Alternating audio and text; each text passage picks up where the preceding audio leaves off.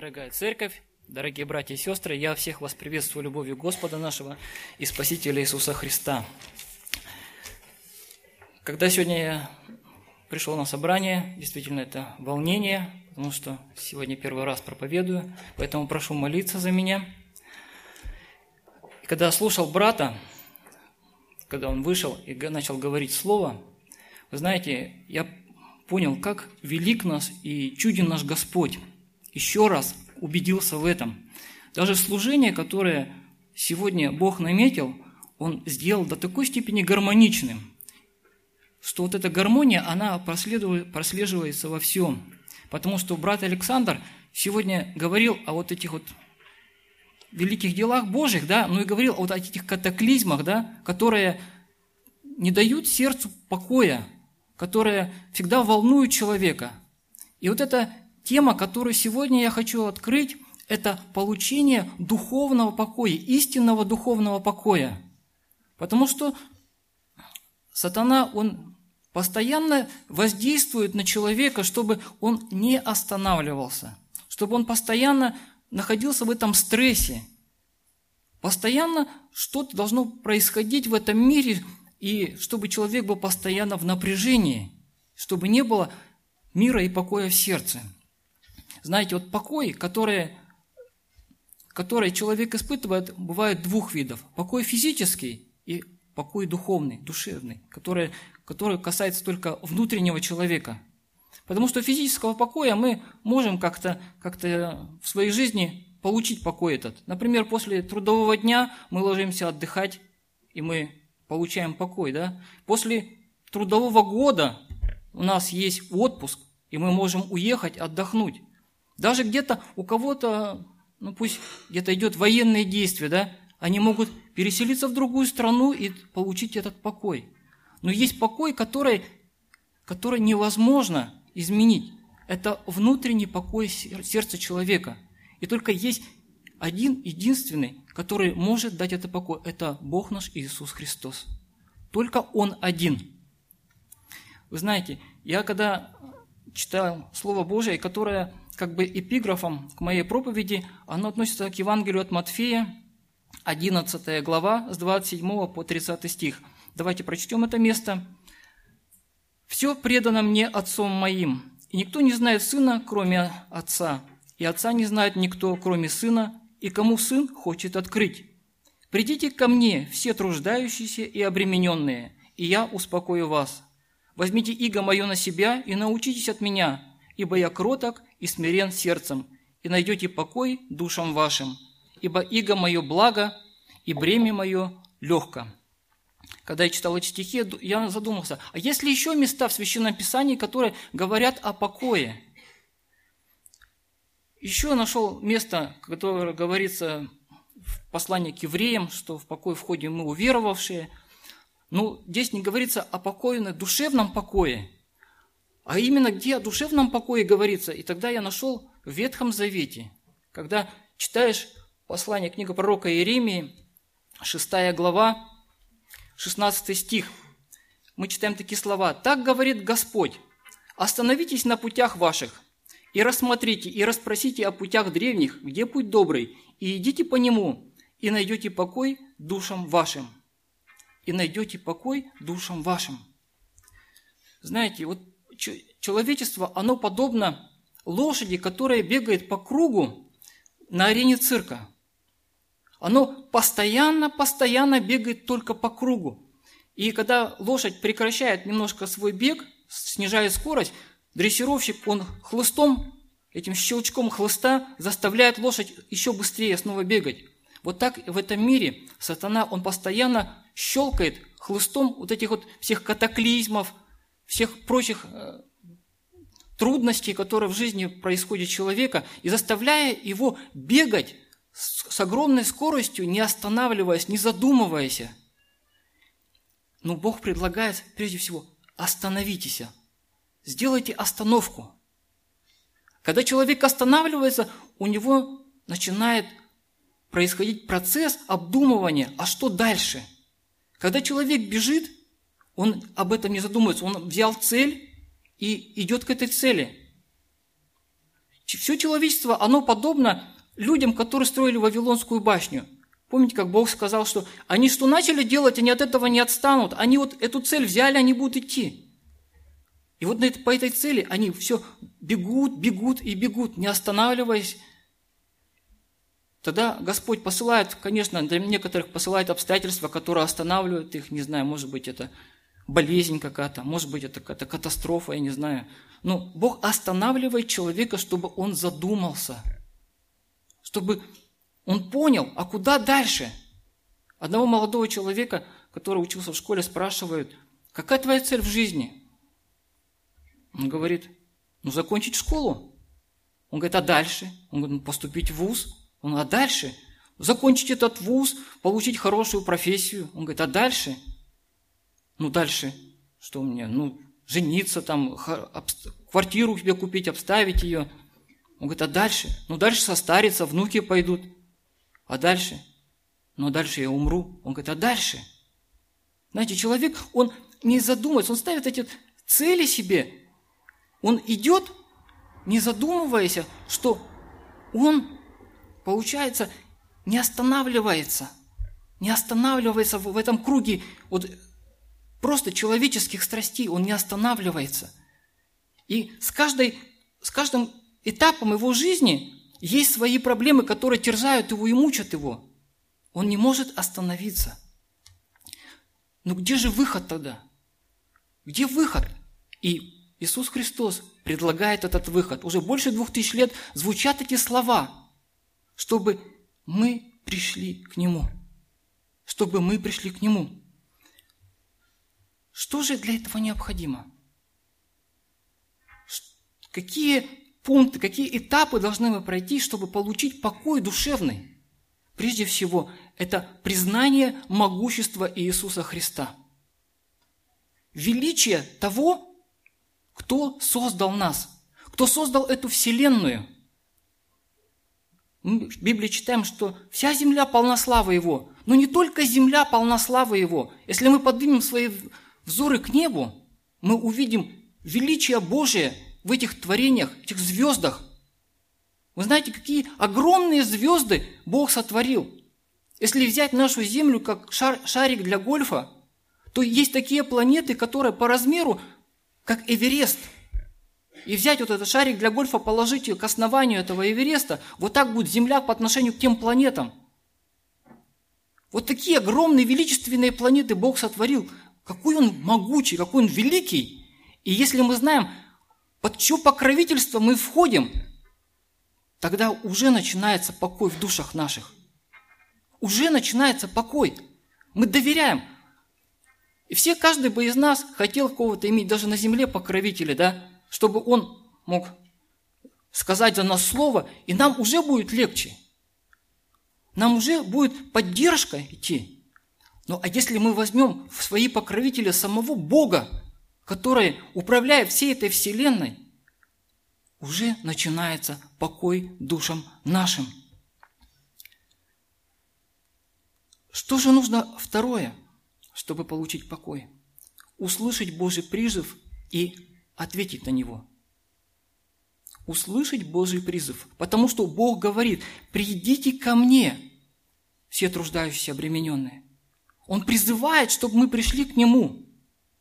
Услышать этот голос, это бывает до такой степени сложно. Люди идут на всякие ухищрения, чтобы только не слышать этот голос, Божий голос – они начинают искать всякие отговорки, чтобы не слышать этот голос. Потому что он как дикий зверь начинает драть нашу душу. Потому что он зовет нас прийти и сложить весь вот этот груз, груз от этой, вот этой тяжести своего сердца у ног Иисуса. Но люди этого не хотят. Они, написано, более возлюбили тьму, нежели свет. Поэтому они не хотят прийти к Господу Иисусу. Но мы, когда читаем здесь, придите ко мне, написано «все труждающиеся обремененные». Что же такое труждающийся? Это нуждающийся. Это старорусское слово. Труждающийся – это значит нуждающийся. Это нищий. Обремененный – это тот кто, тот, кто находится под гнетом, под гнетом под каким-то, то есть под тяжестью каких-то условий жизни, может быть, да, может, под тяжестью обстоятельств, не знаю. Но каждый из нас должен это понимать сам в себе. И мы, когда вот это начинает нас давить, тогда надо нам спешить к ногам Иисуса. Нам услышать этот голос, который зовет нас уже две тысячи лет. Но мы не хотим.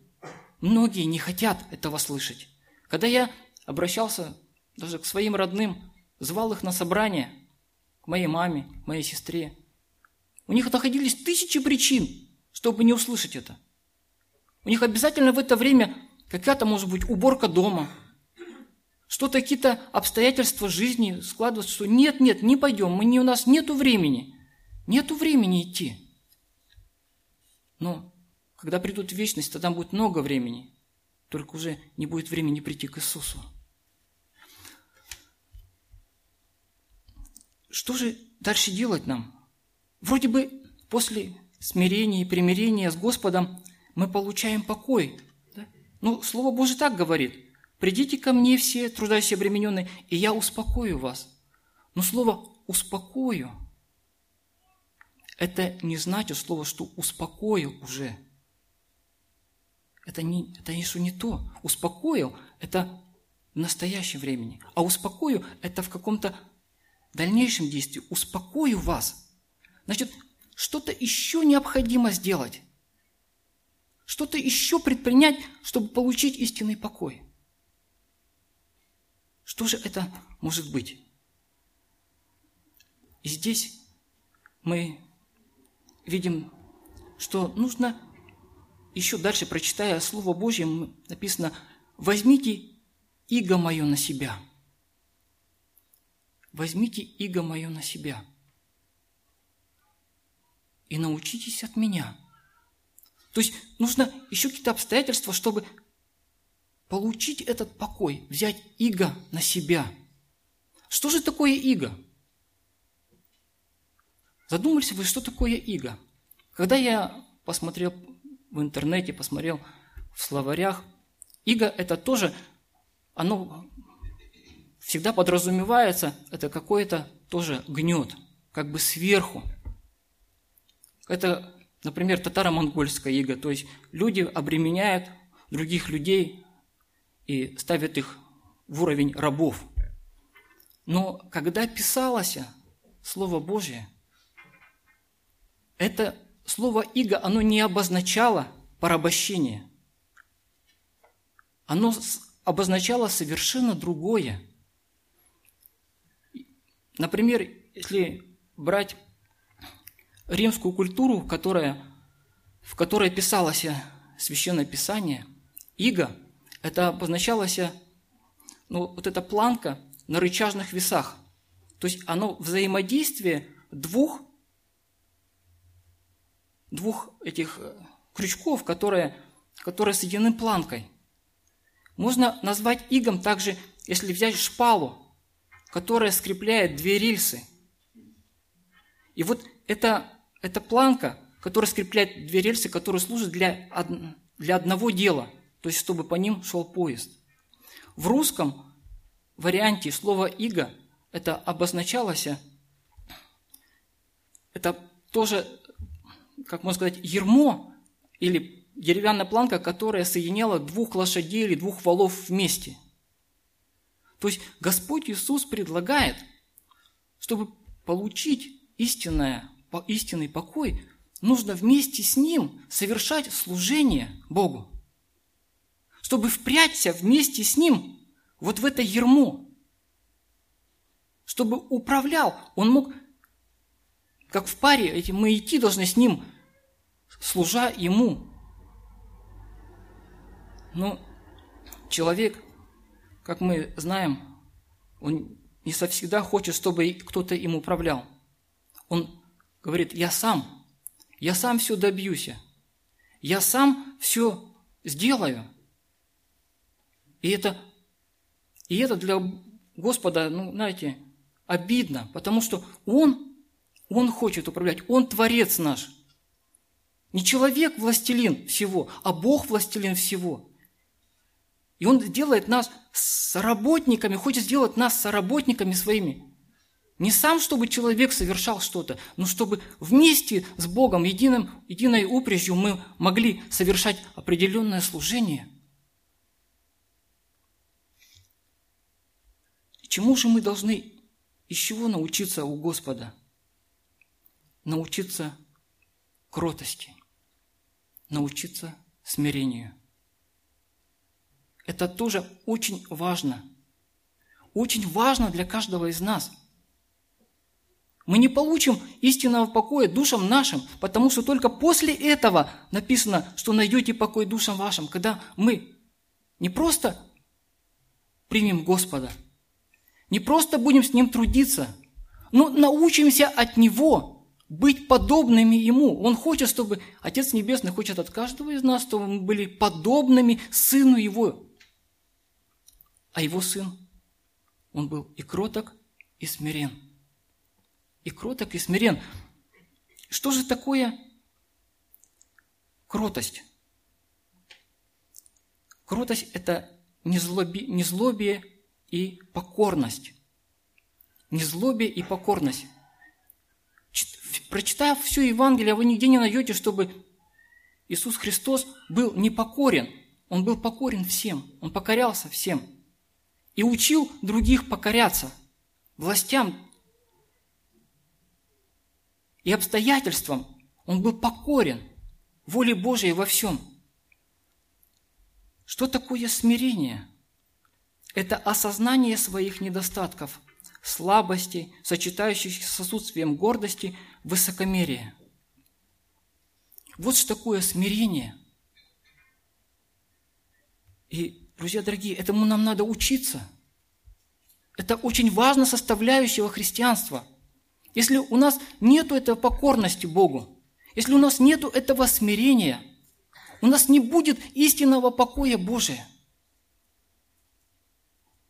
Мы много говорили о покорности жене, мужу, о покорности семьи, церкви, о покорности детям, родителям, о покорности людей, властям.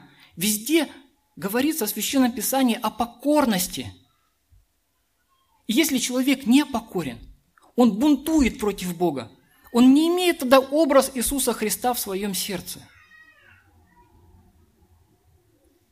Только такое сочетание, такое сочетание всех вот этих факторов воедино, только тогда возможен, возможно получение истинного покоя.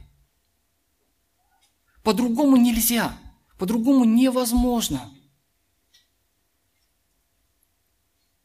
И сегодня тысячи людей, они ходят с этими сердцами, как полными волнения, полными тревоги, полными отчаяния. Они ходят, не находя ничего. Но стоит только обратиться к Богу. Стоит только сказать Ему, Господи, я хочу, я хочу получить этот сердечный покой. Я хочу его иметь. И он сразу же, он как тот отец, который, увидев блудного сына, он побежит к нам навстречу. Не мы, мы пойдем просто, может, к нему, мы сделаем только один шаг, но он побежит к нам навстречу, чтобы дать нам этот покой, успокоить нас – и не только здесь, на земле. Взяв все наши трудности, все наши переживания на себя, все наши болезни и немощи на себя взяв. Но Он и обещает это в вечности. Веч, той вечности, которая будет вместе с Ним, где будет радость, где будет мир, где будет любовь. Уже две тысячи лет Господь, распростерши свои руки, Он зовет каждого из нас получить этот покой. И кто услышит этот голос, пусть он придет к нему. придет к его ногам, придет ко кресту Голгофы. Потому что нет другого источника. Нету другого, кто бы дал этот покой и мир в сердце человека. Да благословит вас Господь Иисус. Аминь.